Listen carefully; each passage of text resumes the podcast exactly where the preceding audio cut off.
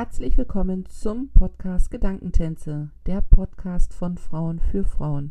Hier geht es um Geschichten, die erzählt werden wollen und gehört werden sollten. Ich wünsche dir viel Freude beim Zuhören.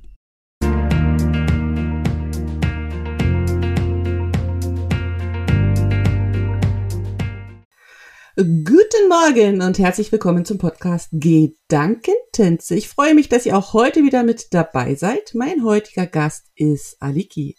Aliki, ein Name, den ich erstmal googeln musste, denn er kommt aus dem Altfranzösischen und bedeutet von edlem Stand und von edlem Wesen.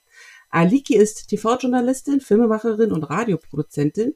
Sie lebt seit 2019 in Neuseeland und berichtet in ihrem Podcast Aliki in Neuseeland über ihr Leben. Und genau darüber möchte ich heute mit ihr sprechen. Hallo Aliki und schön, dass du da bist. Hallo liebe Jana, wie cool ist das denn? Ich wusste überhaupt nicht, dass mein Name was bedeutet, weil mein Papa ist ja Grieche und das ist ein griechischer Name. Und alle Leute, die mich fragen, was denn dieser Name bedeutet, denen habe ich immer gesagt, ich glaube, dass es der einzige griechische Name ist, der keinerlei Bedeutung hat. von jedem Stande. Wie schön. Ja, weil das wirklich so un, also für mich, ich habe den das erste Mal im Zusammenhang mit dir gehört, habe den immer falsch ausgesprochen, habe ich festgestellt. Wenn ich über dich hier in, in meiner Familie gesprochen habe, ich immer Alkiki gesagt. Dann sage ich, das ist ja, das ist, das ist er ja gar nicht. Habe ich so, ne? Und dann habe ich gesagt, jetzt muss ich nachgucken. Und es kommt, also das, was ich recherchiert habe, äh, ist eine Koseform von der französischen Adelheid, was ich auch sehr schön finde, weil ich ja so diese alten Namen mag. Aber den griechischen Aspekt kam da jetzt nicht so drin vor. Deswegen wäre das ja spannend, das nochmal zu eruieren, glaube ich. Ja, es gab mal so eine ganz berühmte griechische Sängerin. Ich glaube, die ist in den ah. 70er, 80ern gestorben, Aliki Vouyoklaki. Und ähm, es könnte sein, dass der Name meinem Vater oder die Sängerin meinem Vater so gut gefallen hat. Ich weiß es ehrlich gesagt nicht so ganz genau. Mir ist die Geschichte dazu entfallen. Ich weiß, auf Hawaii meine ich, hätte ich mal gelesen, dass die, und dazu passt dieses von edlem Stand, dass die Königinnen, es gab wohl früher so eine Art Königin, vielleicht so Stammeskönigin, und die hatten, glaube ich, den Titel, den sie hatten, der hieß Aliki, wow. meine ich. Ja, kann aber auch falsch gemerkt sein. Wie auch immer, ich finde, der Name macht ja auch was mit einem. Also ich finde immer, man kriegt ja nicht umsonst den Namen, den man so hat. Also es ist so meine persönliche Meinung. Und wenn man sich so ein bisschen mit seinem Namen so verbindet, steckt da ja schon auch viel Kraft und Weisheit drin. Und das finde ich immer ganz spannend. Und gerade wenn das dann solche Namen sind, die nicht so geläufig sind. Wahrscheinlich ist es in bestimmten Gegenden geläufiger als jetzt bei mir zum Beispiel, aber das ist immer so, ja, mag ich. Mhm. Ähm, jetzt haben wir schon einen, einen Teil von dir so kennengelernt, aber für die Zuhörer jetzt, dass sie noch mehr so wissen ungefähr, mit wem wir heute, also mit wem ich heute spreche, kannst du dich so in drei bis fünf Adjektiven kurz vorstellen? ähm, ja, kann ich. Mm, also ich würde sagen, du hast ja schon erzählt, ich bin 2019 nach Neuseeland gekommen und dann kann ich ja vielleicht auch nachher sagen, warum. Mhm. Also das würde mich zum ersten Adjektiv führen. Ich bin recht äh, abenteuerlustig. Mm, ich bin schnell, äh, manchmal auch zu schnell. Also ich springe super schnell in irgendwelche Sachen rein und ähm, bin dann auch total begeistert, was mich zu meinem dritten Punkt bringt. Ich bin schnell verliebt, also in uh. jeder in jeder Hinsicht irgendwie in in Menschen. Ich weiß nicht, ob ihr es hört. Gerade flog ein Helikopter. Jetzt kommt ein ähm, Polizeiwagen vorbei. Also ich bin schnell verliebt in Menschen, in ja, Gegenden, in Länder, in vielleicht ja dann wahrscheinlich auch Partner. Ähm, doch ja, mhm. wenn ich jetzt drüber nachdenke. Ich bin recht ordentlich. Das merke ich, seitdem ich hier mit meinem Kiwi-Mann zusammen wohne. Der ist eher so ein bisschen, also dem ist es im Endeffekt egal, wie es hier aussehen könnte. Und ähm, ja, ich hätte jetzt noch selbstkritisch und wissbegierig. Dann sind wir, glaube ich, wahrscheinlich bei sechs, aber denke, das gibt ein ganz gutes Bild. Das ist aber, das ist ein schönes Bild.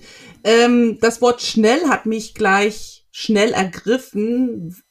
Kannst du nochmal sagen, in welcher Form du schnell bist? Bist du körperlich auch schnell unterwegs? Das heißt, bist du schnell im Laufen? Also das ist ja so dieses schnell. Oder bist du so in diesem schnell geistig irgendwo sich andocken und schnell in die Umsetzung kommen. Also, die, ja, genau. Definier das mal nochmal konkret, bitte. Schnell. Ja, da hast du, du hast mit beidem direkt recht. Also ich bin, ähm, ich bin ein schneller Geher, wobei, also wenn ich, ich mache freitags immer so einen Spaziergang mit zwei deutschen Freundinnen hier und äh, die rennen noch viel schneller als ich. Da komme ich manchmal gar nicht hinterher. Da bin ich dann ansatzweise auch immer schon beleidigt, wenn die dann einfach so weiterrennen und gerade die eine guckt sich auch nie um. Ich dann immer denke, ich könnte jetzt hier hinten tot liegen, das würde keiner merken. Aber eigentlich, wenn ich dann mit Dave spazieren gehe, wir wohnen hier direkt gegenüber von Neuseelands größtem Friedhof und das ist so schön, da spazieren zu gehen und dieses Oh, dieser Schlenderschritt macht mich fertig. Also ich gehe gern mhm. zügig, und auch so in einem anderen Zusammenhang. Ich bin ja schnell im Denken, weiß ich nicht, weil ich einfach super viel vergesse. Ähm, aber ich glaube, ich bin ja, ich bin schnell dabei, ich bin schnell begeisterungsfähig, ich bin irgendwie Multitasking, wobei man immer sagt, es gibt's ja gar nicht und ich bin einfach hier, da und überall und manchmal einfach viel zu viel und viel zu schnell habe ich mhm. auch oft das Gefühl. Also gibt es auf jeden Fall absolut auch die Kehrseite.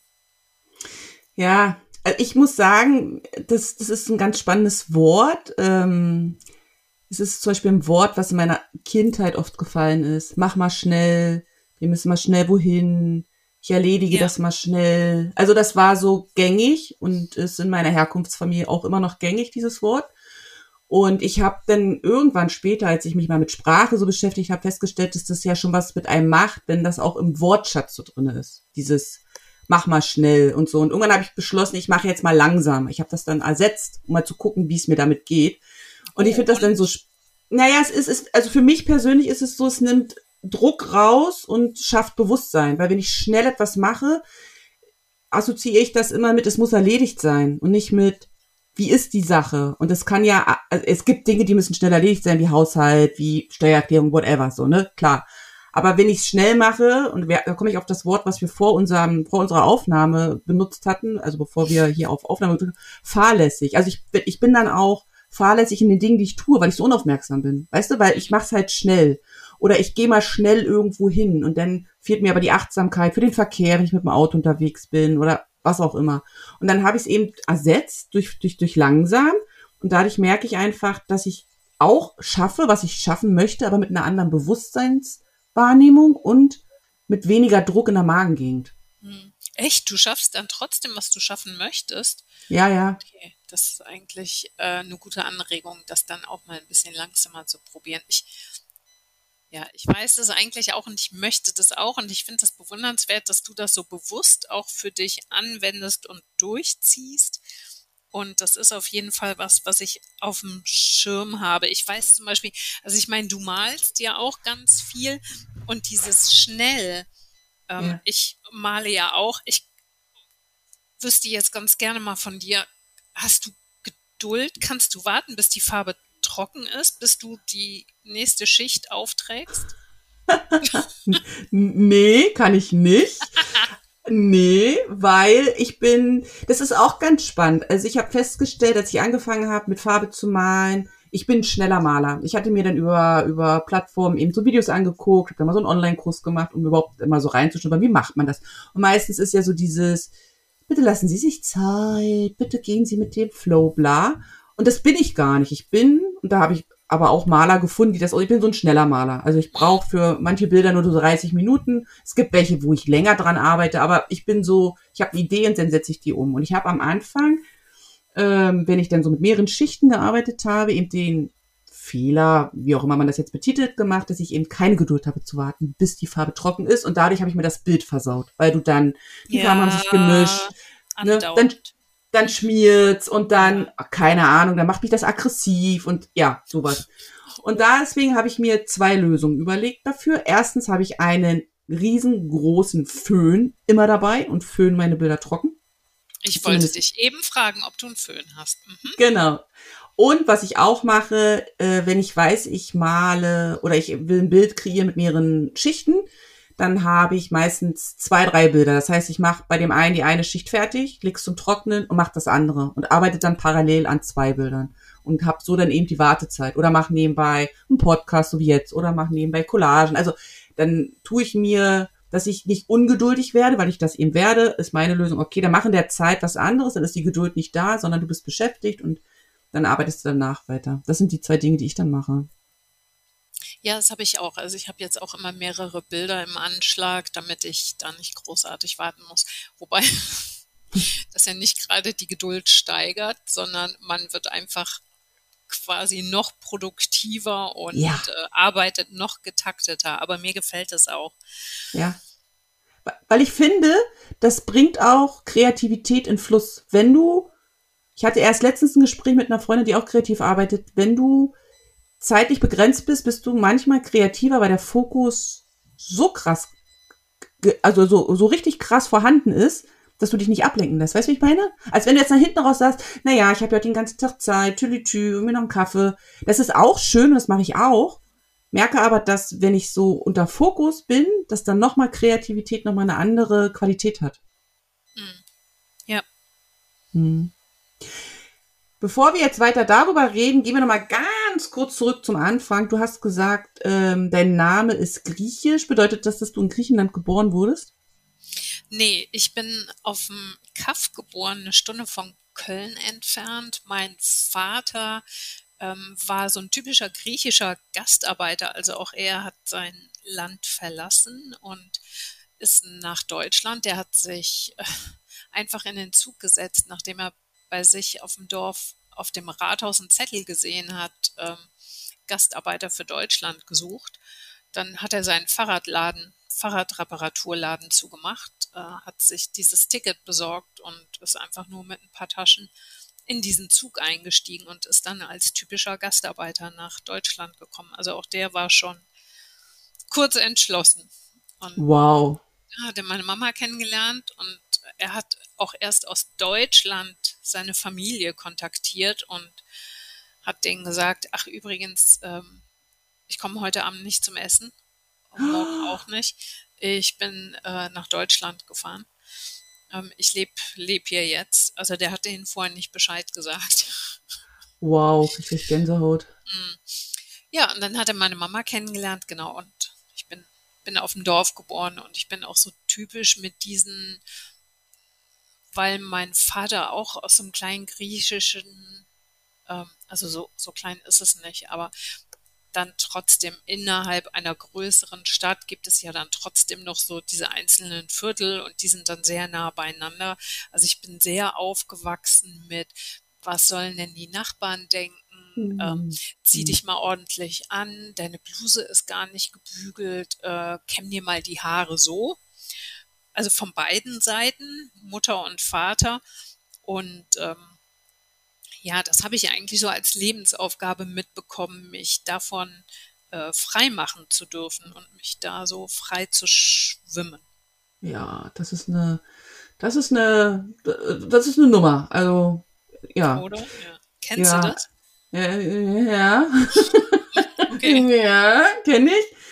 Ja, es ist ganz spannend. Ich meine, die Eltern meinen das immer nur gut und wollen das Beste für uns und das war eben so das Beste für die, aber gleichzeitig wird einem ja, wenn man älter wird, bewusst, dass das ja ihre Vorstellung von einem guten Leben ist und nicht unbedingt meine Vorstellung von einem guten Leben. Ja, die sind halt auch damit aufgewachsen. Also die haben ja auch ähm, diese Glaubenssätze mitbekommen und wahrscheinlich auch nie hinterfragt oder irgendwann im Laufe ja. ihres Lebens die Hinterfragung sein lassen, weil es einfach auch zu anstrengend war. Also kann man ihnen, wie du sagst, überhaupt nicht ankreiden. So ist es eben. Und da muss man irgendwann zu sich selber finden und denken, will ich das so? Und irgendwann fällt einem das auf, dass man es eben auch schon macht. Ich merke das ja hier an mir auch. Also ich weiß auch nicht, wie oft ich dem Dave sage, kannst du nicht mal irgendwas anziehen, was irgendwie zusammenpasst?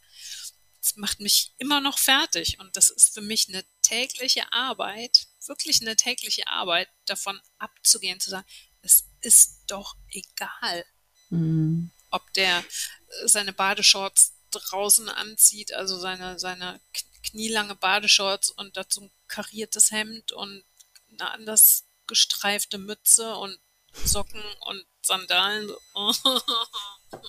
das ist doch egal. Aber gab es da für dich so ein Einschläg oder einschlägig klingt jetzt wieder so. Äh, gab es einen Moment in deinem Leben, wo dir das so richtig krass bewusst geworden ist, dass es da Glaubenssätze gibt, mit denen du aufgewachsen bist, die du aber nicht mehr haben willst? Gab es da so einen Moment, wo du sagst, also erkannt, ab jetzt anders? Ja, ähm, eigentlich zwei. Der erste Moment war, ich bin viele Jahre mit meinem Vater immer noch nach Griechenland gefahren. Also meine Eltern hatten eine chemische Reinigung und deswegen kannte ich das, dass ich immer nur mit äh, einem Elternteil in Urlaub gefahren bin, weil die Reinigung halt immer aufbleiben musste, ne? Ja. Um das Sommergeschäft irgendwie dann auch mitzunehmen. Mm, und das habe ich auch als ja, Anfang 20-Jährige immer noch gemacht. Dann bin ich immer noch mal mit meinem Vater nach Griechenland gefahren und da war ich ja, wie gesagt, also wie alt war ich? 19, 20, 21 und bin dann auch entsprechend mit meinen Cousins und Cousinen abends ausgegangen und dann gibt's ja in Griechenland diese äh, Abendveranstaltung mit Bühne und Tanz und Gesang und ja Gott, da ist man halt einfach auch ein bisschen länger draußen und dann bin ich irgendwann, ich glaube es war zwei, drei nach Hause gekommen und bin dann durch den Seiteneingang in das Haus meiner Großeltern, habe mich ins Bett gelegt und am nächsten Morgen musste ich mir erstmal von meinem Vater anhören, dass die Nachbarn schon gesagt haben, wann ich nach Hause gekommen bin und ob ich denn irgendwie äh, vom rechten Weg da abkomme, äh, weil ich in Deutschland bin und ob ich denn irgendwie ein, ja, weiß ich nicht. Und da war so das erste Mal, hat es bei mir Klick gemacht. Mhm. Was? Das kann doch nicht sein. Aber ich war immer schon mega freiheitsliebend. So als Kind, wir hatten eine Burg äh, bei uns im kleinen Ort und da bin ich immer lang gestromert. Ich war ein sehr untypisches Mädchen, aber ich habe das nie so hinterfragt. Ich durfte das irgendwie, solange ich ordentlich gekleidet war, einigermaßen sauber und mhm. jedem, dem ich bei uns im Ort begegnet bin, guten Tag gesagt habe, weil wir die Reinigung hatten. Ich musste also auch immer jeden mhm. grüßen und ordentlich aussehen. Aber da in Griechenland mit Anfang 20 habe ich das erste Mal gedacht, hey, was mhm. für einem System bin ich denn hier so drin? Mhm. Verrückt. Das Total, ist dann, das ist dann schon so wie so, also für mich ist das immer so wie, jetzt beginnt das, der nächste, das nächste Chapter oder so, ne? Weil da man ja dann auch anfängt, sein Verhalten zu überdenken, weil man dann sagt, okay, wie will ich es anders machen? Das hat ja dann auch viel mit Abnabelung zu tun. Das hat ja viel mit, ja, hat ja auch was sich gegen die Eltern stellen, aber jetzt nicht im Negativ, also wirklich wertfrei. Also du hast ja dann bestimmt für dich Dinge entschieden, die deine Eltern nicht so cool fanden. Aber wie geht man damit dann um? Also wie war deine Art, damit umzugehen? Ich habe eine Schwester, die ist 14 Jahre älter. Die, meine Mutter war schon mal verheiratet, bevor sie meinen Vater kennengelernt hat. Und meine Schwester ist einfach die tollste Frau und tollste Freundin, ähm, ja, immer für mich gewesen. Die hatte schon früh eine Familie. Ich bin schon mit sechs Jahren, da war sie 20, bin ich schon Tante geworden. Und meine Schwester hat mich immer in allem bestärkt. Ähm, die war immer so meine, meine Partnerin an meiner Seite und die hat früh die war schon hat angefangen vegetarisch zu essen, da war das noch, weißt du, ach, die Vegetarier haben alle einen Knall. Mhm. Und ähm, die hat mich einfach immer bestärkt. Und ich glaube, sonst hätte ich, ich weiß nicht, wo ich heute wäre oder was ich für ein Mensch wäre, wenn ähm, ja sie mich nicht immer in allem bestärkt hätte und gesagt hat, ja, man kann auch anders so. Das ist nicht so immer nur richtig, was man gesagt und vorgelebt bekommt. Das zeigt eben auch wieder wunderbar, dass es einfach wichtig ist, sich mit den richtigen, also richtigen, also mit Menschen zu verbinden, die einem förderlich sind, so nenne ich das dann immer. Und unabhängig, ob jetzt Familie oder Freunde, ist es natürlich super, wenn man jemanden hat, der da als Vorbild, als Begleitung, als Unterstützer an seiner Seite ist. Und ich denke immer, ich bin ja auch große Schwester, aber nur vier Jahre. Mhm. Die haben schon mal so, ich sage immer, die sind schon mal durch den Urwald und haben schon mal mit ihrem Säbel da so einen Weg geschlagen. Für mhm. die, die dann danach kommen. Ja. Nicht, dass es unbedingt leichter ist für die Zweitgeborenen, aber da ist zumindest schon mal so ein Trampelfahrt und die Eltern haben schon mal mhm. vielleicht so eine Idee, dass es nicht so wird, wie sie sich das vorstellen. Wie viele Geschwister hast du, Jana? Eine Schwester. Eine Schwester, die vier Jahre jünger ist, genau. Und ähm, wir gehen auch da zusammen durch alles. Also das ist wirklich auch so Best Buddy, ja. Ja, das aber ist es muss man toll. sich, aber es muss man sich auch erarbeiten. Ich weiß nicht, wie es bei deiner Schwester ist, aber bei meiner Schwester und mir ist es so, dass, ich, dass wir uns diese Beziehung, so wie sie jetzt ist, erarbeitet haben. Also das ist nicht einfach, weil wir im selben Haus wohnen, entstanden ist, wie es oft, finde ich, medial auch so suggeriert wird. Hier, so meine Schwester, wir sind zusammen aufgewachsen, alles war IT-Deity, das glaube ich teilweise gar nicht. Ich glaube schon, Geschwisterkämpfe äh, gibt es und ich glaube auch, dass die normal sind, weil ja wirklich jedes, jedes Kind individuell und jeder unter anderen Umständen, das heißt, die Eltern sind in einem anderen Alter, mit anderen Erfahrungen aufwachsen und meine Schwester und ich zum Beispiel waren, als wir noch unterm selben Dach gewohnt haben, halt Schwestern, die halt da wohnen, weil das halt so war. Ne? Also das war halt so. Und als wir dann ausgezogen sind, ähm, das war ganz witzig, wir sind zur selben Zeit ausgezogen. Ich habe nämlich während meiner Lehrzeit noch daheim gewohnt und bin dann zum Studium und sie war zu dem Zeitpunkt mit der Schule fertig und ist dann zu ihrem Studium. Und ähm, das war der Punkt, wo wir geschnallt haben, okay, wir müssen jetzt was für diese Beziehung machen, weil wir nicht mehr am selben Ort wohnen. Also wir müssen jetzt irgendwie gucken, dass wir da, weil wir das auch wollten.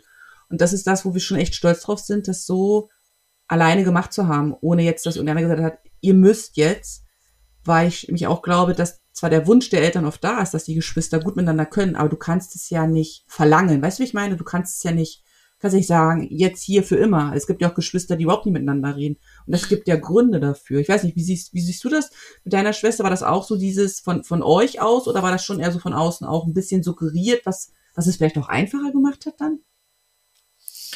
Also meine Schwester und ich, dadurch, dass sie ja 14 Jahre älter ist, die ist schon mit 14, äh, also sie ist mit 18 ausgezogen. Ähm, da war ich vier Jahre alt. Und ähm, da vor die Zeit war ich einfach zu jung. Die war einfach immer die Mhm. große Schwester und immer für mich da. Und dann hat sie auch schon schnell ein Kind bekommen und dann noch ein zweites. Und meine Schwester lebt eigentlich so dieses, ich sage jetzt mal in Anführungszeichen, dieses normale Leben. Sie wohnt immer noch in der Nähe von da, wo ich aufgewachsen bin, äh, hat eine Familie, äh, lebt alleine und meine Schwester trotz dieser, ich sag mal, ähm, eher traditionellen Lebensweise hatte immer schon, war immer schon ganz ähm, aufgeschlossen zu lernen und sich weiterzuentwickeln. Und ich glaube, sie war auch eine der ersten, die mir quasi, ohne dass sie es gesagt hat, beigebracht haben, dass keiner ein Stein ist und dass Mhm. sich jeder weiterentwickeln kann. Und die ähm, ist, also sie ist körperlich ähm, immer nie gesund gewesen und ähm, hat alles immer mit so einer Bravour überstanden, sich nie beklagt, die ist mega tapfer, die ist einfach in allem immer ein Vorbild für mich gewesen. Ich Mhm. kann mich kaum an irgendwas, also an irgendeinen Streit auch erinnern. Ich weiß, früher hat sie, keine Ahnung, ne, als ich klein war, hat sie mir mal den Haaren gezogen und witzigerweise bleibt einem das auch im Kopf, aber ich meine, und dann hat sie, als sie 18, 19 war, 19 dann das erste Kind, ja, pff, Hm. das ist ja, ja, und die, die hat mir dann irgendwann, ja, sie, wie gesagt, sie hat mir irgendwann beigebracht, dass man nicht einfach so ist, wie man ist. Das waren ja, ich bin ja in den 70ern groß geworden, da war ja noch viel mehr diese Haltung von, äh, ich bin halt, wie ich bin. Hm. Hm. Nee, kei keiner muss so bleiben, wie er ist. Jeder darf gucken, wo er hin möchte, was für ein Mensch er sein möchte, wie er da hinkommt. Und alle dürfen sich entwickeln, wenn sie wollen. Hm. Hm. Wenn ich das jetzt so höre und, ne, also dein Papa zieht den Aushang, kommt als Gastarbeiter nach Deutschland, trifft deine Mama, die mit Kind geschieden das neue Glück findet, ihr fahrt nach Griechenland, kommt zurück. Hat dich das in der Hinsicht geprägt, dass du dann irgendwann gesagt hast, du willst auch was von der Welt mehr sehen? Hat das deine Abenteuerlust in früher, früher Kindheit geprägt, im Sinne von eines Tages wohne ich nicht mehr hier in der Nähe von Köln, sondern auch ich werde irgendwie die Welt bereisen? Ja, immer, immer schon. Also ich bin aber auch Schütze, Sternzeichen Schütze. Und ich habe so ein äh, Buch über Schützen früher mal gehabt und da stand drin, sie werden ihr kleines Schützenkind mit gepacktem Koffer nachts am Bahnhof äh, wiederfinden, falls das Bett mal leer ist. Und ungefähr war das so bei mir auch. Wir sind immer viel gereist, dann ich wollte immer in die große Stadt nach Köln, wo ich dann ja auch irgendwann hingezogen bin. Und ähm, Ja, ich war Flugbegleiterin für ein paar Jahre. Also ich habe eine Fremdsprachenkorrespondentenausbildung gemacht, dann habe ich bei der Ruhrkohle als Übersetzerin gearbeitet, was ich sturzlangweilig fand. Und witzigerweise hat mir dann eine äh, Arbeitskollegin eine Anzeige weitergeleitet und sagte, guck mal hier, Fluggesellschaft sucht Flugbegleiter, willst du dich dann nicht mal bewerben? Ich glaube, das wäre super für dich. Ich dachte, äh, Flugbegleiter, ja, okay. Ja, und die kannte mich irgendwie besser als ich mich selber scheinbar und dann habe ich das gemacht, ein paar Jahre und ich wollte aber eigentlich immer Journalistin werden und ja, irgendwann habe ich gekündigt und hatte mich schon beworben auf äh, Praktikum bei einer Fernsehproduktionsfirma. Aber ich konnte mir immer vorstellen, nicht auszuwandern, sag ich mal so, sondern hm. auf jeden Fall immer mal ein paar Jahre woanders zu leben. Hm. Und war denn Neuseeland das erste Land, in dem du jetzt äh, für länger bist? Also gab es vor Neuseeland schon ein anderes Land? Nee, m -m. Es äh, ist das erste Land. Direkt ans andere Ende der Welt, wie doof. Ja. Äh, das ist, äh, ja, es ist das erste Land. Und ich habe Jetzt aber auch, weißt du, ich denke ganz oft, oh, ich hätte auch totale Lust, ein paar Jahre in Italien zu wohnen oder nach Griechenland, mal richtig Griechisch, also überhaupt mhm. mal mhm. Griechisch lernen, die paar Worte, die ich kann und die paar Sätze. Ähm, Griechisch lernen, mal ein paar Jahre nach Griechenland und dann vielleicht, mh, hm, oh, Hamburg wäre auch, also keine Ahnung. Mhm. Ich, wie gesagt, ich bin schnell verliebt in Ideen und ins Leben und andere Länder. Und, und warum ist es dann jetzt aber am Ende Neuseeland geworden, wenn du sagst, dass jetzt doch andere Länder da sind, beziehungsweise Neuseeland ist ja wirklich fürs erste Land ist ja echt, also völlig, völlig konträr, nicht nur die Entfernung, auch der Lebensstil, ne, du wohnst in Oakland. Warum, warum dann Neuseeland? Warum nicht erst Italien? Warum nicht mal ein Stück näher? Weißt du, wie ich meine? Mm, ähm, ich war vor also ich war 1999 und 2000, nee, 2000 und 2001 war ich mal für drei, vier Monate auf Weltreise. Ich glaube, es waren vier Monate. Okay. Und in der Zeit war ich auch in Australien und Neuseeland, unter anderem. Aber in Neuseeland nur zwei Wochen. Und das war das erste Land, wo ich heulend in Wellington am Hafen gesessen habe, kurz bevor ich abreisen musste und wusste, ich muss hier sein.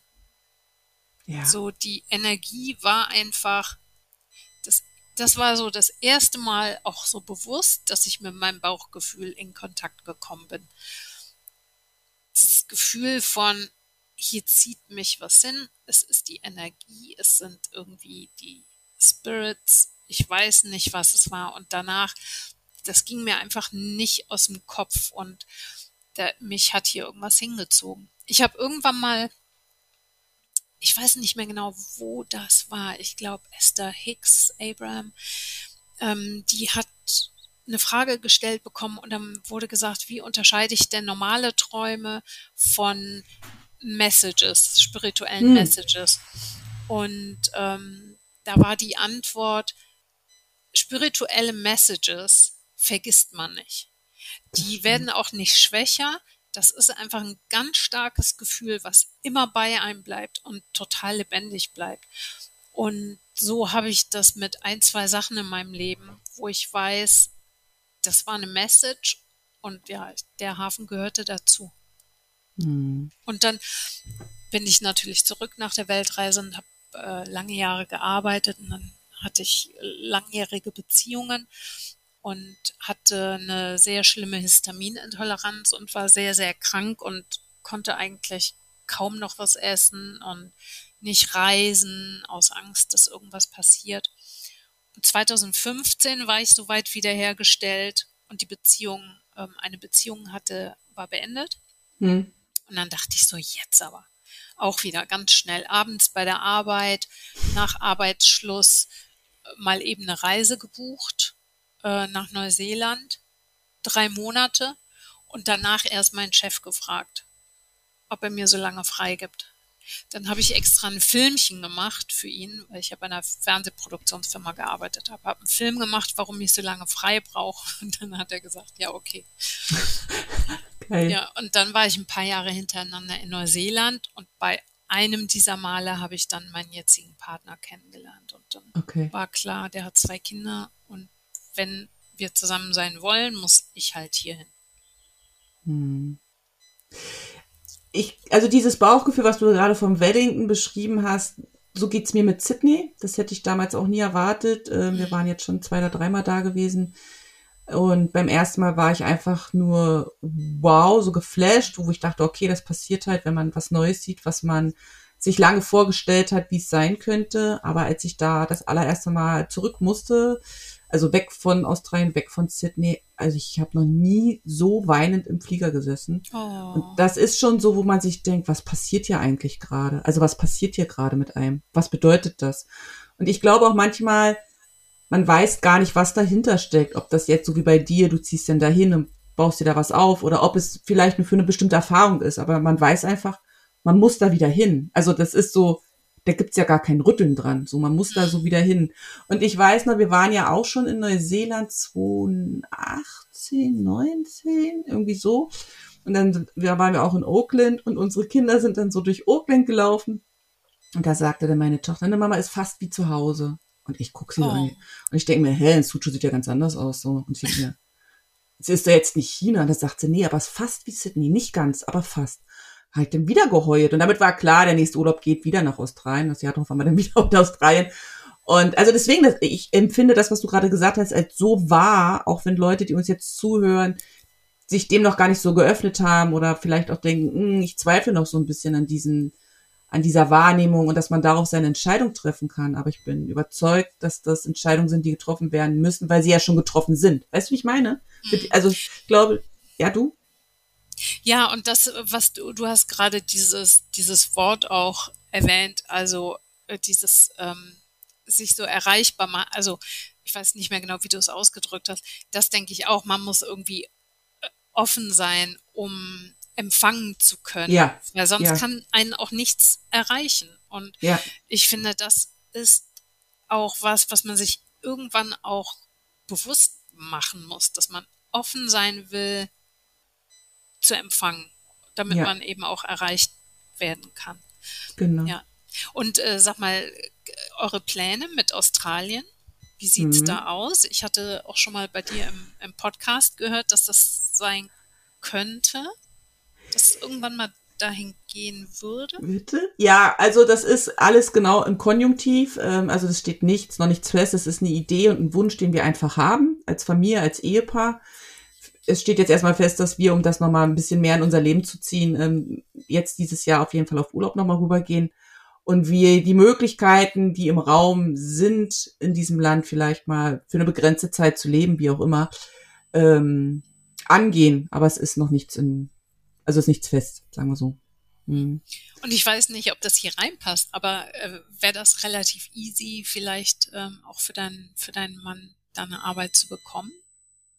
Also genau, also er ist ja für eine, für eine große Firma tätig und die haben da auch äh, Möglichkeiten an Arbeitsplätzen und das ist die Chance eben, wo wir sagen, okay, vielleicht gibt es da eine, oh. eine Idee, da so reinzuschlittern und wie gesagt, wenn es nur für eine begrenzte Zeit ist, aber einfach um es erlebt zu haben, um zu erfahren, was bedeutet dieses Gefühl, so du bist deinem Gefühl denn gefolgt, aber für, für mich ist so dieses, so eine begrenzte Zeit ist ein Ding und Urlaub ist immer noch mal anders wie Alltag und ich möchte dieses, wie ist es, wenn man denn wirklich da ist? Also was, was, was verbindet man so damit? Weil du kannst ja mal gerne erzählen, Urlaub in Neuseeland ist ja anders wie, du lebst jetzt da, du hast Routine, du hast Alltag, du hast deine Arbeit. Das fühlt sich ja anders an. Naja, also ich habe Arbeit, sagen, sagen wir mal, meine Mutter behauptet ja, seitdem ich hier bin, bin ich in Rente. okay. Weil ich, also ich habe keine feste Arbeit hier bisher. Also ich hatte am Anfang ähm, hatte ich was, was ein bisschen fester war, also so das erste Jahr. Ich wollte noch ganz kurz was sagen, weil wir hier eben über Bestimmungen gesprochen haben und, ja. und ne, wenn das Bauchgefühl zu einem spricht und man das dann auch empfängt. Witzigerweise bei einem der ersten Besuche dann hier 2015, 2016, als ich dann wieder gesund war und reisen konnte und dann direkt dachte, ich fahre hier hin, war ich in so einem ganz süßen Laden und habe da so ein bisschen was Handwerkliches gekauft und an der Kasse hatten sie äh, nette Bleistifte Da habe ich welche hm. rausgezogen, um sie als Mitbringsel mitzunehmen, so Wellington. Äh, mhm. Aufdrucke waren da drauf. Und dann habe ich gedacht, oh, den weißen hier nehme ich mal für mich mit und nimm den raus und sehe erst, dass der auf der anderen Seite bedruckt ist. Und den habe ich erst letztens wiedergefunden, weil den habe ich dann hier in mein Schminktäschchen getan und irgendwie vergessen. Und den habe ich letztens wiedergefunden und der Aufdruck auf diesem Stift, und das hatte ich da in dem Laden dann schon gesehen, aber als ich den hier wieder rausgezogen habe, dachte ich, ach wie krass, der Aufdruck auf diesem Stift lautet, Remember that nothing is impossible. Wow, ich krieg gleich Gänsehaut. Und da habe ich, als ich den in diesem Laden in der Hand hatte, weil ich natürlich auch die ganze Zeit, das war auch wieder in Wellington, aber Jahre nachdem ich da heulend am, am Hafen gesessen mhm. habe, habe ich gedacht, oh, okay, noch ja. ein Zeichen. Ja. ja und dann hat es natürlich noch drei Jahre gedauert oder zwei, bis ich dann überhaupt Dave kennengelernt hatte. Aber aber ja, jetzt habe ich deine Frage vergessen, die du da vorgestellt hast. Ja, Ach, gar kein der Problem. Alltag, ne? Ja. Aber was ich nochmal sagen wollte zu diesen, zu diesen, also ich glaube ja auch daran, dass da Zeichen versteckt sind und dass das Leben zu uns spricht und wir offen dafür sein dürfen, die zu sehen. Und was ich auch glaube, weil du das Thema Zeit gerade mal mit reingebracht hast, dass Zeit völlig irrelevant ist. Also nur weil, weil du jetzt irgendwie das Gefühl hast, es steht der nächste Step an, heißt es nicht, dass du nächste Woche fliegen musst, sondern es heißt vielleicht, dass es noch ein paar Monate dauert, weil, weil noch Dinge geregelt werden müssen, weil hier noch Umstände geklärt werden müssen, weil man selber vielleicht noch gar nicht richtig reif ist, weil da vielleicht noch eine Erfahrung fehlt. Da kommt das Thema schnell wieder so mit rein. Ne? Wir wollen ja schnell immer irgendwas machen und schnell irgendwo hin. Aber manches geht gar nicht so schnell, weil wenn es denn zu schnell ist, ist es überstürzt, um jetzt die Steigerungsform so damit reinzunehmen. Und das finde ich auch ganz spannend, dass du sagst, du hattest das diesen Stift und du wusstest irgendwie ja, aber es hat dann eben nochmal gedauert, was es gedauert hat, ohne dass die Zeit dazwischen, du auf der Bank gesessen hast, du hast ja dazwischen drin auch gelebt. Und das ist ja so spannend. Und ich glaube, dass das viele unterschätzen, dass man eben manchmal einfach auch Zeit braucht, also es, oder Zeit dauert, bevor was in Gang kommt. Und dass das gar nicht wertend ist oder schlimm ist, sondern dass das einfach ist. Ja, nee, das muss, wie du schon sagst, das darf dann auch reifen und es kommt einfach wenn es kommen soll und wenn es richtig ist. Mhm.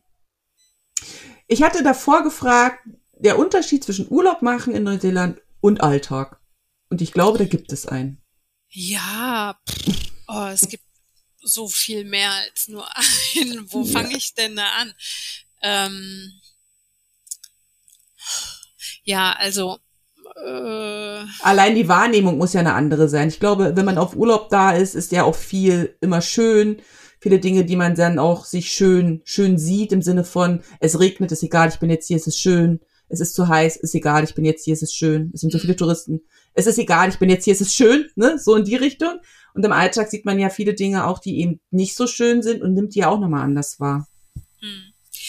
Ich habe hier eine Freundin, die hat mir ganz am Anfang gesagt, auch eine Deutsche, die da schon seit 14 Jahren hier lebte, also dann jetzt annähernd schon fast 20 inzwischen. Und die hat mir ganz am Anfang gesagt, das ist ganz wichtig, du darfst nicht immer vergleichen. Das musst du dir ja. relativ schnell abgewöhnen, weil sonst wirst du nicht glücklich. Ja. Und ähm, so lapidar das jetzt klingt, das war echt eine richtig große Lebensweisheit, weil jedes Mal, wenn ich anfange zu vergleichen, kommt dieser Satz in mir hoch und ich weiß, ich darf das nicht vergleichen. Es gibt mhm. auch in Deutschland einfach Dinge, wenn ich mich dann da wieder reinversetze, die mir überhaupt nicht gefallen.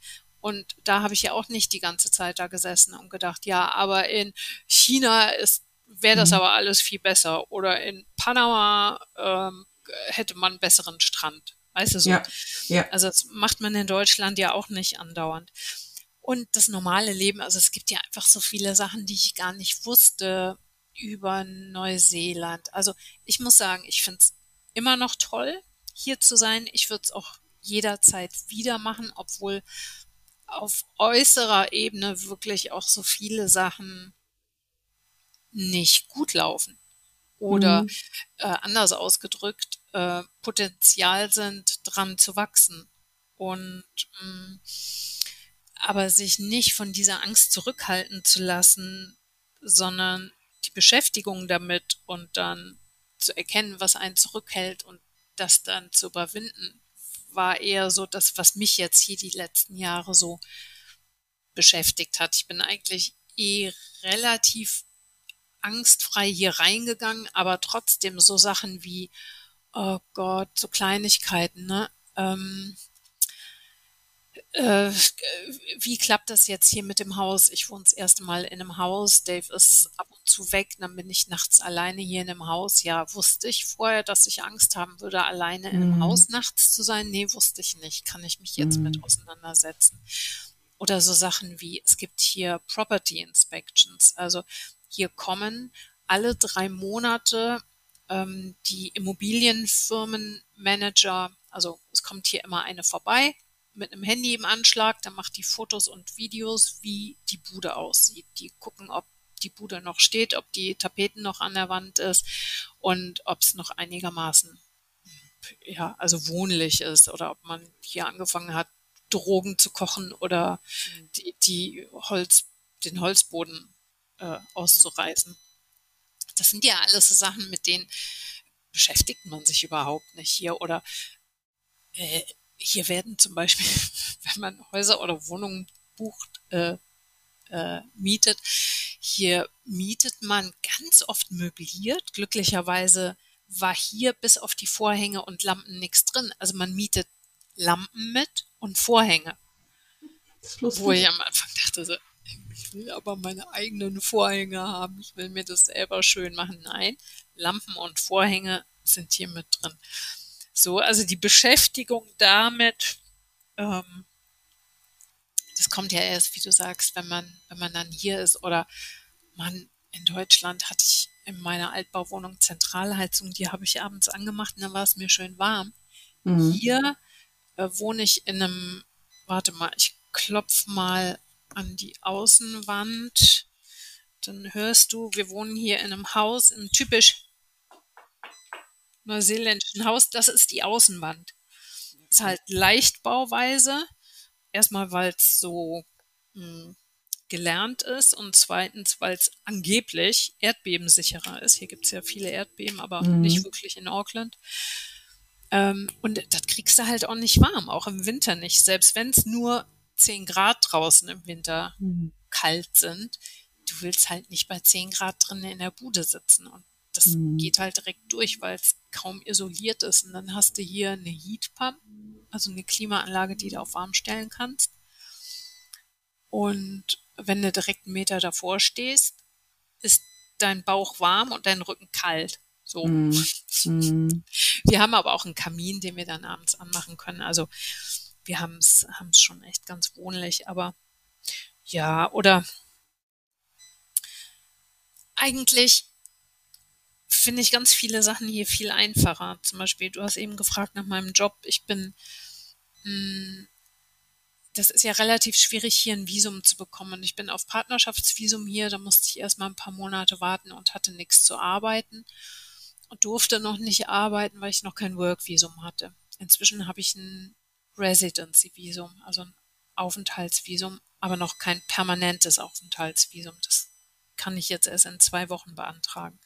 Okay. Aber in der ersten Zeit habe ich dann hier auf der Couch gesessen und habe gedacht, was arbeite ich jetzt? Ich muss ein bisschen Geld verdienen und dann habe ich mich hier auf so einer Webseite angemeldet, die vermittelt so Models und Voice-Overs oder Alleinunterhalter für Kreuzfahrtschiffe, also alles Mögliche. Und da habe ich relativ schnell so ein paar Jobs bekommen. Dann habe ich für so ein Lockenshampoo gemodelt und für eine Kreditbank und ich wüsste nicht, wie man in Deutschland mal eben hm. an hm. sowas kommt, weißt du? Hm. Das ist hier so viel einfacher. Und dann habe ich ein Jahr gearbeitet bei Alexander Bese, das ist ein deutscher Filmproduzent sehr erfolgreicher, der hat auch äh, Kim.com und sowas mhm. produziert. Mit dem habe ich ein Jahr lang für Radio New Zealand einen Doku-Podcast gemacht. Das war ganz toll. Und ja, von da aus ging es irgendwie immer weiter. Ich habe eine, eine Reiki-Practitioner-Ausbildung hier gemacht. Ich habe angefangen, Schmuck aus Muscheln herzustellen und zu verkaufen und meine Angst zu überwinden, einfach in Läden reinzulatschen und zu sagen, hallo, ich bin Aniki, ich wohne hier und ich mache Schmuck aus Muscheln. Ähm, wollen Sie den nicht, willst du den nicht für deinen Laden haben? Und da haben mhm. zwei schon Ja gesagt. Und gestern war ich hier in einem Museum und habe gesagt, wollen Sie den nicht für Ihren Museumsshop haben? Also, ja, immer wieder zurück zu Angst hm, überwinden immer wieder. nicht zurückhalten genau. müssen. Genau. Also ich finde, das klingt wie ein schöner bunter Blumenstrauß, den du da zur Verfügung hast. Also hier ausprobieren, da mal was machen, das mit deinem Schmuck, mit deiner Kunst, das verfolge ich, das klingt immer wie Stalker, ich begleite dich auf Insta so rum. Ähm, das finde ich mega schön und ich glaube schon, dass das so ein bisschen besonders auch ähm, an Neuseeland ist, diese Möglichkeiten einfach zu haben. Ich könnte, habe jetzt ja. überlegt, könnte man so vielfältig sich auch in Deutschland aufstellen. Ich will jetzt da nichts Falsches sagen, aber ich glaube, es ist einfach schwierig, sagen wir es mal so und lassen es so stehen. Was mich bei deinem Schmuck sehr fasziniert, da würde ich gerne nochmal drauf kommen, ähm, du versteckst den manchmal oder lässt den liegen ja. oder klemmst den irgendwo ein und ich habe mir mal so gedacht, das ist so weit weg, ich würde sofort den Ort rausgoogeln und dorthin fahren. Ähm, was steckt, was steckt hinter diesem, hinter diesem Akt? Es geht ja da nicht nur um deinen Schmuck, es geht ja um was anderes wahrscheinlich. Genau, die Aktion hieß äh, und heißt Find Me, Keep Me, Post Me, Take Me. Und zwar bin ich auf die Idee gekommen, ähm, durch einen Freund, Andreas Durand in Köln, der ist Künstler, der macht kleine Figuren und ähm, der hat das mit seinen Figuren gemacht und der hat da so viel Dankbarkeit erfahren und hat so vielen Leuten eine Freude gemacht und ähm, die haben sich dann bei ihm zurückgemeldet und dann habe ich gedacht, oh, wie schön ist das? Ich habe vor langen Jahren mal ähm, ein Video gesehen von Vera F. Birkenbiel, wo sie erzählt hat von diesem Experiment, wo man dann extra, ich weiß nicht, waren es 50 Pfennig noch oder mhm. einfach nur ein Groschen, in einer Telefonzelle hat liegen lassen oder mhm. war es ein amerikanisches Experiment und diese Freude der Leute, mhm. die danach in die Telefonzelle kamen und das gefunden haben, hat keine Ahnung Endorphin, was auch immer genau. ähm, so gesteigert. Man hat den Leuten so so einen Freudenmoment geschenkt, dass ich dachte, oh, das will ich auch. Und super interessant dann festzustellen. Ich habe dann ein paar Ohrringe, also ich habe ähm, in der ersten Woche, glaube ich, drei oder vier Paar Ohrringe irgendwo versteckt, also manchmal einem Aussichtspunkt ähm, oberhalb eines Strandes. Und dann habe ich das bei Instagram markiert und habe dann ähm, kleinen, eine kleine Visitenkarte mit in dieses Beutelchen, wo die Ohrringe auch drin waren, gelegt. Und da stand dann hinten drauf ähm, Hashtag Find Me, Keep Me, Post Me, Tag Me und dann mein Namen. Und ähm, die erste Person hat das innerhalb von 20 Minuten gefunden, innerhalb von 25 mich getaggt und das war eine Touristin, eine ganz junge Seglerin aus Frankreich. So cool. Und der folge ich jetzt und die gehört zu so einem Segel-Nationalteam. Und irgendwie finde ich es auch cool, was man so für Leute kennenlernt. Und dann, die nächsten zwei waren einfach weg und keiner hat Danke gesagt, keiner hat mich getaggt, keiner hat's gepostet. Und das fand ich dann super interessant zu sehen, dass ich dachte so, ey, das finde ich jetzt aber echt total doof mhm. äh, dass die diese Dankbarkeit nicht zeigen. Und dann habe ich überlegt, so, äh, ja, das ist ja eigentlich auch gar nicht Sinn und Zweck der Sache. Mhm. Du mhm. wolltest denen ja eine Freude machen. Es geht ja gar nicht darum, dass jetzt dein äh, Ego hier gepampert genau. wird. Und da habe ich echt gedacht, oh Mann, ey, und ich dachte, ich wäre echt schon viel weiter. Und diese Erwartungshaltung immer, das ist so, solange man echt Erwartungen hat, können die enttäuscht werden. Und dieses Abschneiden dieses Egos, das passiert in so kleinen Schnipselchen. Es ist manchmal, es geht mir nicht schnell genug. Ja, da war es wieder, genau. Ja, also ich finde die Idee mega und dieses allein, ich, ich möchte jemand eine Freude machen und habe Freude dabei, dass der nicht weiß, dass ich es bin. Und das abgeschnitten vom Ego, zeig mir deine Dankbarkeit. Also es ist schon cool. Also ich finde es so, ich denke, wow. Ich habe es jetzt hier noch nicht gemacht, aber es steht auf meiner Liste irgendwie. Ich dachte vielleicht mal so ein bisschen Kunst irgendwie. Ja. Mit deinen großen Bildern, die zu verstehen. Schwierig, genau. Aber die Idee finde ich mega cool, weil das, das zeigt auch wieder, dass so kleine Gesten so eine Kettenreaktion auslösen. Der, der es findet, hat eine gute Laune, die, du wirst gecheckt, du lernst neue Leute kennen, daraus entsteht dann wieder eine Verbindung, daraus entstehen neue Ideen, die wissen, dass es dich gibt. Also man weiß ja auch teilweise gar nicht, was passiert, wenn man es ins Feld so reingibt, ne? Das, was man, was man zu geben hat. Und das finde ich immer so großartig. Ich habe dann noch eine Frage an dich, und zwar habe ich gelesen, du bist Local Hero. Was bedeutet das? Ach so, ja. Ehrlich gesagt, hm, das kannst du vielleicht tatsächlich rausschneiden. Also die Katrin von Local Heroes hatte für dich mal als Hintergrund, die Katrin von Local Heroes hatte mich mal angeschrieben und dann haben wir auch eine Podcast-Folge zusammen gemacht. Und die hat was ins Leben gerufen, Local Hero. Und das ist quasi so ein geführtes Reiseding. Das heißt also, ich mache in meiner Umgebung hier geführte Touren, die verschriftliche ich und sie verkauft die und ich komme dann da ein Teil von. Also ich nehme quasi die Leute, die Lust haben auf eine geführte Tour mit, die müssen mich aber nicht mitnehmen, sondern die haben das dann schriftlich auf ihrem Handy und können das dann ablaufen, wenn sie Bock haben. Aber ich bin überhaupt noch gar nicht dazu gekommen, das hochzuladen. Und äh, deswegen ist das eigentlich eher peinlich, das zu erzählen. Nee, ist es überhaupt nicht, weil es zeigt einfach, dass man manchmal Ideen hat und dann nicht in die Umsetzung kommt, warum auch immer, völlig wertfrei. Und ähm, dass das genauso dazu gehört, wie seine kleinen Schmuckstücke zu verkaufen, weil man vielleicht auch erst im Tun merkt, wo das Herz wirklich dabei ist und wo vielleicht bei der anderen Seite mehr der Kopf entschieden hat. Mm. Ja, das, äh, das stimmt. Also ich denke immer noch, dass ich das gerne machen möchte.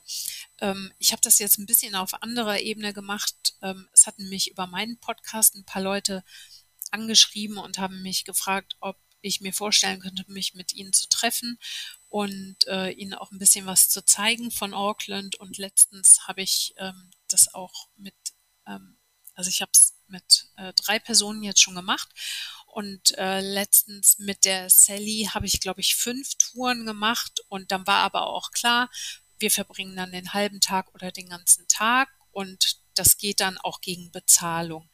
So, weil ich gebe ja was von mir rein. Genau. Und ähm, das ist ja ne, eine Zeit, in ja, der ich nichts natürlich. anderes machen kann. Selbst wenn das schön ist und ein Spaziergang und wir zusammen im Auto sitzen und dann auch gemeinsam schwimmen gehen, ist es ja, ne, dann meine genau. Zeit und auch das zu lernen, genauso wie beim Reiki. Ich ähm, mache auch Distance Healing mit dem Reiki oh, und cool. ich übe natürlich auch viel noch mit Leuten, ähm, aber auch da selbst jetzt die ersten, also ne, Distance Healing äh, habe ich umsonst gemacht oder habe ich gratis mhm. gemacht, aber jetzt sagte mir meine Reiki-Masterin auch, ähm, es wäre gut, wenn du anfängst, dafür ein bisschen Geld zu nehmen und wenn es 20 Euro sind, ähm, du kannst, hast zwar immer noch keine Praxis jetzt eröffnet, aber du gibst ja Reiki, es fließt die Energie und es ist deine Zeit und das darf man auch alles lernen. Ne? Es ist ja oft so, ich weiß nicht, ob du das auch hast, dieses, ja, vielleicht bin ich ja noch nicht 100% perfekt und vielleicht sitzt ja alles noch nicht so toll. Ähm, ich weiß auch nicht, wie viel Paar Ohrringe ich verschenkt habe, weil ich immer dachte, ja, vielleicht ist das noch nicht die richtige Kombination von einem Paar Ohrringe. Ich, ich gebe das einfach mal weg, aber mhm. sich dann auch so selber seines Wertes bewusst zu sein und das, was man macht, das ist gar nicht so selbstverständlich für mich. Wie geht's dir da? Ja, ja, also es ist das, erstmal ist es das Geldthema, also das ist sowieso ganz spannend, was für eine Beziehung haben wir zu Geld, wie sieht Geld aus, also da gibt's ja wirklich, also die äh, intensivste Frage, die ich in dem letzten Jahr mal gehört habe in Bezug auf Geld war, wenn Geld vor der Tür steht, was machst du? Machst du die Tür auf, lässt es rein oder, oder, also wie geht's dir, wenn Geld vor der Tür steht? Und das fand ich mal ganz cool, so zu sehen, was mache ich eigentlich, wenn Geld vor der Tür steht ne? Und wir hatten ja, so eine Gruppe. Gibt es irgendjemand, der sagt, dass er die Tür zumacht? Ja, ja, ja. Wir hatten Echt? eine Gruppe, da hat eine gesagt, ja gesagt, ich guck raus und denk mir, was will das Geld von mir? Was will das von mir? Warum ist es jetzt bei mir? Und da dann einfach so zu forschen, wenn man da Interesse hat, zu sagen, okay, was sind das für Glaubenssätze? Wo kommen die her? Wie ist man zu Hause mit Geld umgegangen? War das ein offenes Thema, ein geschlossenes? Das manifestiert sich ja, wenn man dann auch noch die Medien anguckt, wo Geld ja als, als das Symbol, dass, dass es es wert ist zu erreichen, dargestellt ist. Für mich ist Geld ein Zweck, also ein Mittel um, zum Zweck. Also ich brauche Geld logischerweise, um Dinge zu tun, aber wenn ich weniger Geld habe, mache ich halt andere Dinge, also wenn ich mehr Geld habe. Und das ist eine Daueraufgabe. Und ich wurde jetzt auch gerade mit meinen Bildern da eben konfrontiert, ähm, als ich dann die ersten Mini-Ausstellungen so hatte und die Leute gekommen und gesagt haben, ja, wir würden gerne eins haben, was würde es denn kosten? Und ich dann so eine Zahl sagen musste. Mhm. Und ich dann gedacht habe, okay, du hast es nicht studiert, du hast es nicht gelernt, du hast jetzt keinen Kurs bei irgendeinem Maler gemacht, du hast einfach angefangen. Und mhm. dann habe ich ganz Mini-Zahlen gesagt und dann waren die ersten, die gesagt haben, ist nicht dein Ernst. Also ich gebe dir jetzt was, wo ich denke, dass das passt und, und das war immer, immer mehr wie das, was ich angesetzt habe.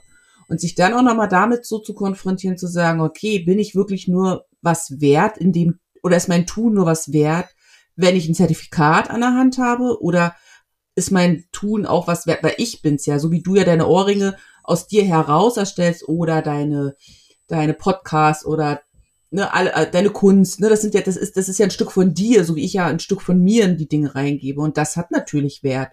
Und da, das ist ein Prozess, glaube ich. Also es gibt Dinge, da kann ich das richtig gut und kann auch ganz klar sagen, so mache ich das und das gibt es oder wir machen die Ausstellung oder da nehme ich dran teil und das andere nicht, weil das finde ich einfach nicht gerechtfertigt für die Dinge, die ich tue äh, da wachse ich dran. Es, es wird mhm. besser, kann ich sagen. Es wird besser. Aber es ist eine Challenge, definitiv. Ja, ja, absolut, das stimmt.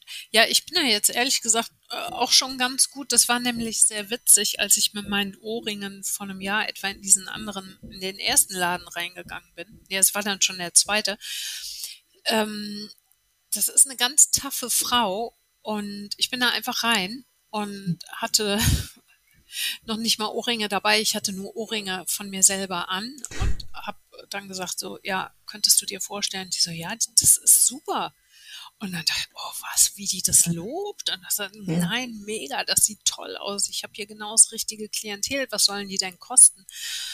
Und dann habe ich meinen Preis gesagt und dann sagte sie, das ist viel zu billig. Ach so. Dann sagte sie, ja, also überleg dir, was du dafür haben willst, weil ich schlag hier genau das gleiche nochmal drauf. Dann habe ich gesagt, ja, aber wird das dann nicht zu teuer? Werden die dann überhaupt noch gekauft? Und die so, ja, natürlich, das ist mhm. immer noch zu preiswert. Mhm. Und ähm, die sagte dann zu mir, Aliki, wir Frauen verkaufen uns immer zu preiswert. Ja. Das darfst du jetzt lernen. Und ja. ich meine, wir, wir sind ungefähr das gleiche Alter. Vielleicht ist die ein Jahr oder zwei älter als ich. Ich bin ja jetzt auch äh, 51 oder schon 52? 52. Und ähm, genau, 2023. Genau, ich bin 70 geboren, das lässt sich immer schnell rechnen im Dezember. Aber wo ich dann dachte, ja, das ist doch. Das, das ist ein ganz alte Muster, sagt, die da. Ja. Hm. Ganz ja, alte Muster. Interessant. Hm. Das ist ganz spannend. Gerade wir Frauen sind ja da. Also Thema Rolle und so ist ja so einer meiner Lieblingsthemen, weil ich glaube, da sind wir echt immer noch mit, mit, mit Rollenklischees so generationsübergreifend verbunden, dass es immer nur so einzelne Leuchttürme geben kann, erstmal, die sagen, äh, bis hierher nicht weiter, wir machen das jetzt mal anders. Und irgendwann hoffe ich und wünsche ich mir für uns Frauen, dass wir da selbstbewusster einfach auch äh, auftreten können. Aber es ist und bleibt eine Lernaufgabe im Moment. Mhm. Mhm. Es gibt ein Zitat von meinem geliebten Dr. Wayne Dyer und das habe ich hier bei uns an die Tafel in der Küche geschrieben. Und das lautet, um, ähm, The only sign of life is growth. Yes. Also das einzige Zeichen, dass Leben ist, ist Wachstum. Und das ist ja so, ne? Egal, was man sich ja. anguckt, ein Reiskorn, äh, das einzige Zeichen von Leben ist, dass man sieht, dass es wächst und das ja. funktioniert für Apfelbäume, für Reiskörnchen und für Blumensamen genauso wie für Menschen. Man kann nicht einfach immer stehen bleiben und man darf genau. lernen, genau. dass man auch genau. genug Geld für seine Kunst und für das, was man anbietet, nimmt. Genau, definitiv. Ich also noch, wenn jemand Lust ja. hat, mal eine Reiki-Session äh, zu bekommen, eine Distant, äh, Distant Healing, dann gerne meldet euch. Ich genau. äh, bin zwar schon ausgebildeter Reiki-Practitioner, habe aber noch keine eigene Praxis und freue mich immer über Menschen, an denen ich äh, ja ein bisschen, an denen ich die Heilung in, in Gang bringen kann. Weil jeder heilt sich ja selber. Und ähm, ja, wer möchte, gerne melden. Genau, sehr gerne. Ich werde sowieso alles am Ende äh, unten verlinken, dass dann auch, wenn, wenn Urlauber nach Neuseeland kommen, sich an dich wenden können, in welcher Form auch immer du sie dann unterstützt, sei es im Vorfeld oder während vor Ort, aber dass die Möglichkeit besteht, das ist ja auch immer ganz hilfreich, wenn man jemanden hat, wo man mal fragenlos werden kann oder eben auch in deinem Reiki-Dasein. Ich weiß, dass du ja auch einen Etsy-Shop hast, wo du deine Dinge anbietest und dass das ja dann darüber auch bezogen werden kann. Und jetzt habe ich noch eine schöne Frage zum Schluss. Die rundet das alles so ab. Ich habe es, glaube ich, auf deiner Internetseite gelesen. Da hast du geschrieben, wer sein Warum kennt, erträgt fast jedes Wie. Beziehungsweise wer ein Warum zu leben hat, erträgt fast jedes Wie. Was ist dein Warum? Ich habe gar keine Internetseite. Dann habe ich es irgendwo anders gelesen. Aber ich möchte jetzt wissen, was ist dein Warum? Du, wenn du magst, kannst du es auch sonst nochmal neu stellen, ohne die Internetseite. Dann habe ich noch Zeit, nochmal zu überlegen. Nee, ich stelle das ja nicht neu, weil ich ja sowas immer drinnen lasse. Ah, okay. Mm, also, mm, ich bin mir total sicher, dass ähm, ich muss jetzt noch mal ganz kurz überlegen. Also ich bin mir ganz sicher und unsere buddhistischen, also ich bin ja seit vielen Jahren Buddhistin und unser buddhistischer Lehrer sagt immer, es kommt nicht darauf an, was uns passiert, sondern wie man darauf reagiert. Und ich glaube, wenn man sich das einmal bewusst gemacht hat und immer noch mal versucht, sich daran zu erinnern, dann ist eigentlich egal, was einem vor die Füße kommt, es ist egal, was es ist. Es ist, es ist jetzt da und jetzt muss man irgendwie damit umgehen und am besten nicht mit Schreien und Zetern oder, wie ich eben mal gesagt habe, mit, mit Angst, ähm, sondern ja, das zu sehen als Zeichen irgendwie jetzt nochmal dran zu wachsen und auch dieses, ich glaube, das hattest du auch schon mal in einem deiner letzten Podcasts, dieses, wenn man ein Ziel hat und selbst wenn es nicht irgendwie was konkret ausgesprochen ist, sondern wenn man eine ungefähre Richtung hat, wo man hin will, dann wird sich da auch ein Weg hin entwickeln. Sehr schön. Jetzt habe ich ein bisschen um heißen Brei rumgeredet, aber ich hoffe, man hat es verstanden. Hat man. Ich finde, das ist jetzt äh, ein sehr schönes ähm, Abschlusswort. Es gibt immer noch ganz viele Themen, die ich gerne besprechen würde, aber bevor es jetzt zu lang wird, lass uns dann einfach eine zweite Folge machen.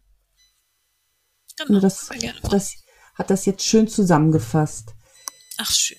Ich bedanke mich für deine Erzählung, für das Teilhaben lassen an deinen Gedanken, für die, ja, es war einfach schön. Also danke. Sehr schön, dass wir endlich mal gesprochen haben, Jana. Ich ja. äh, folge dir ja auch auf Instagram. Bin immer ganz gespannt, ja. was du alles so erlebst und was du teilst und du inspirierst mich auch und ähm, ja, also ich finde das schön, wenn man sich so geben, gegenseitig immer genau. so ein genau. bisschen weiter schubsen, stupsen kann. Schubsen Genau, stupsen und schubsen. Genau. Okay. Sehr schön. Ähm, ich würde sagen, vielen, vielen, vielen lieben Dank auch an unsere Zuhörer, die bis hier mit uns dabei waren. Ich werde, wie gesagt, unten alles verlinken, dass ihr äh, die Aliki auch findet. Ähm, wer auf Social Media unterwegs ist, darf da gerne auf Instagram ihr Profil anklicken und sie auf ihrem oder in ihrem Leben in Neuseeland begleiten. Und möchtest du noch was sagen? Ansonsten schließe ich die Runde. Ähm, äh, nee, Nee, Gut. eigentlich habe ich alles gesagt. Gut.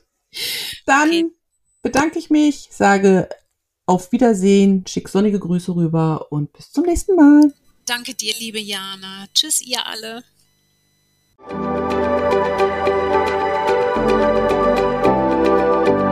Vielen Dank, dass du heute mit dabei warst. Ich hoffe, du hattest eine gute Zeit hier und ich freue mich, wenn du den Podcast abonnierst, kommentierst und weiterempfiehlst.